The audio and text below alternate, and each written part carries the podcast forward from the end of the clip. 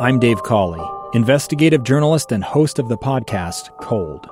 Don't miss Cold's new Season 3, where I look into the unsolved disappearance of Cherie Warren, a woman last seen leaving her job at a Salt Lake City office in 1985. Police cast suspicion on Cherie's estranged husband and boyfriend, but never made any arrests or recovered Cherie's remains. Find Cold Season 3, The Search for Cherie, anywhere you get your podcasts. Inside Sources with Boyd Matheson. We want to stay with the conversation that we started yesterday in the final segment, talking about leadership. Again, there's such a dearth of it when it comes to our nation's capital and where we actually are. We have been talking about infrastructure bills since January, and we are still no closer to actually having one done where we can start putting some steel and concrete in the ground than we were back in January. Threats from the Democrats and the on the far left side of the Democratic Party saying they will not vote, which is coming up on Monday of next week. There was a designated vote scheduled for the 27th. That $1.2 trillion bipartisan deal had to have a vote on it. That was to appease some of the more moderate Democrats and some of those in the middle of both sides. We've also got the $3.5 trillion, which is more human infrastructure, as the Democrats like to call that, covering a wide range of things. And that's still in limbo. And again, you've got Republicans in the Senate hunkered down on that. Meanwhile, we have a government defund that needs to take place so that things can keep operating moving forward. We also have this pesky thing called the debt limit that tells us how much we can borrow to pay for what we've already spent, by the way. And then we have all of these fake fights and false choices that go along with it, that if we don't do this or don't do that, the sky's going to fall, cliffs are coming. And this is just a big warning sign, folks. You're going to hear more of it, that we are going to have Armageddon, catastrophic problems, collapse of the economy, world horrors are going to happen. And a lot of that is just the posturing. And it's great for fundraising because you can send out some awesome campaign emails saying the sky is falling and it's Mitch McConnell's fault. The Republicans are to blame. Send $50 so that we can win an election. And the same is true on the other side. The Republicans will be sending out emails that say, this is the road to socialism. We're well underway, and spending another couple of trillion is just part of that path. Send us $50 for that. And to me, it's all about the fact that we're having the wrong kind of leadership conversation, and that's what I want to stay with the conversation. We started this conversation yesterday. We have to remember leadership is not a zero-sum game. Politics may be, but leadership is not. I'm one of those who believes in the old saying that there is no limit to what a person can do if they don't mind who gets credit for it. So leadership is not about division. Leadership is about multiplication. Politicians, outside interests, driven by their own self-interests, as I mentioned, raise hundreds of millions of dollars every year, promoting anger, angst, fear, and frustration. As they ask for donations, they run campaigns on wedge issues, convincing us that we're just too divided as Americans to deal with anything. And I will remind you, whenever you hear those divisive words, remember that is how people stay in power. Because if they can convince the American people that we're too divided to deal with immigration or health care or tax reform, the national debt, whatever it may be, they maintain the status quo because they're in power. And so they have to be the one to do it. And so we have to get past that. We have to solve the problems of hardworking Americans, not Washington's problems and priorities. And sadly, too many politicians are playing right along with that in a complete lack of leadership. And so we should be looking to elect leaders who are willing to challenge members of both parties to live up to the ideals they profess to believe. We have to unite around some of these common solutions for the good, the common good of the community and the country. Leadership is never about comfort zones and status quo, avoiding hard votes or decisions just to get perpetually reelected to the seat or the position you've already got. Leadership is not about having a vision of yourself in office. Far too many politicians are just stuck. They're stuck. It's all about a vision of themselves, not a vision of the people they represent.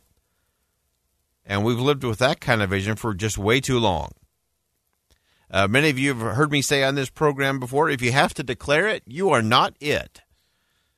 Something I would always say with my children when they were teenagers in particular, if they would declare, I'm an adult now, it's usually because they were about to do something very childish.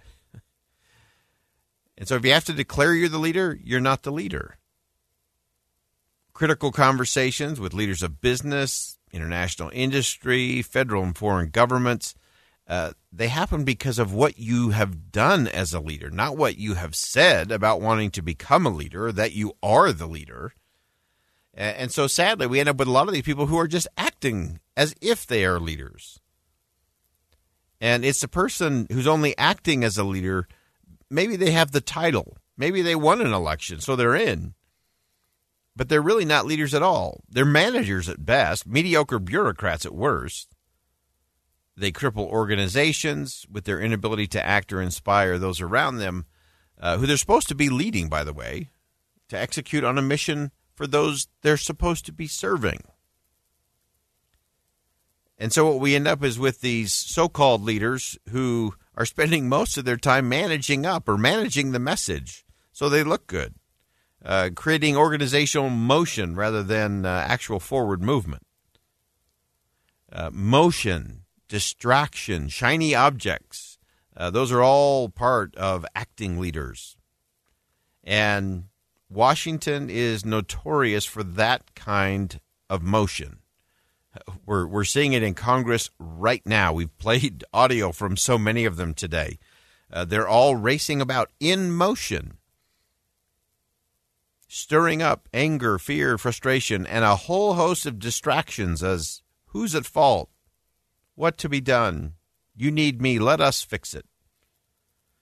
We got to be careful of those shiny objects. They divert the attention from the real issues that we have to get to.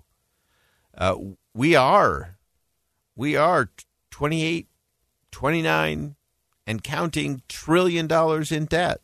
That has to be paid. Even if we raise the debt ceiling, remember, it's just like the credit limit.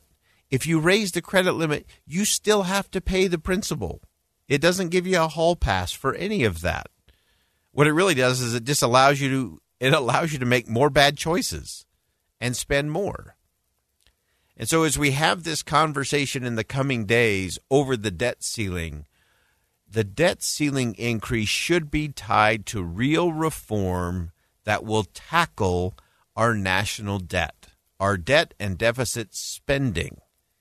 Because if all we do is raise the debt ceiling, you know what? We're going to have this conversation in 2 months.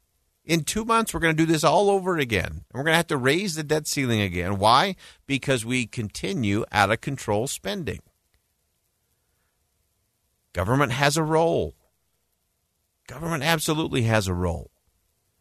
And so whether you're on the left or the right, if you want to be the one that's fiscally responsible, regardless of what the programs are, let's do an audit of all the programs. Let's make sure they're producing outcomes and not just spending and motion. Can we have that conversation? Can we do a real assessment to say, are these programs helping people in poverty? Are they really working? The amount that we're spending on foreign aid, is that really working? The things that we're going to do with infrastructure, are they producing the results that we really need? Could it be done better, faster, more efficiently, more effectively if it was done on the state and local level? Those are all great questions. That's a conversation worth happening. But that requires actual leadership, not motion, not distraction, not distortion, not weaponization for political purposes. It requires leadership. Who's going to do it? I think it's got to start with us. I'm Boyd Matheson. Thanks for joining us on Inside Sources today here on KSL News Radio. And as always, as you go out into the world, make sure you see something that inspires, say something that uplifts, and do something today that'll make a difference. I'm Dave Cawley, investigative journalist and host of the podcast Cold. In October of 1985, a woman named Cherie Warren left work at a busy Salt Lake City office to meet her estranged husband at a downtown auto dealership. She never made it home. Cherie's car surfaced weeks later in Las Vegas, in the parking lot of a hotel casino. No one knows how it got there. Strange. It was strange. Both Cherie's estranged husband and her boyfriend raised suspicion for investigators. I kind of thought that he might have done something. But no arrests were ever made.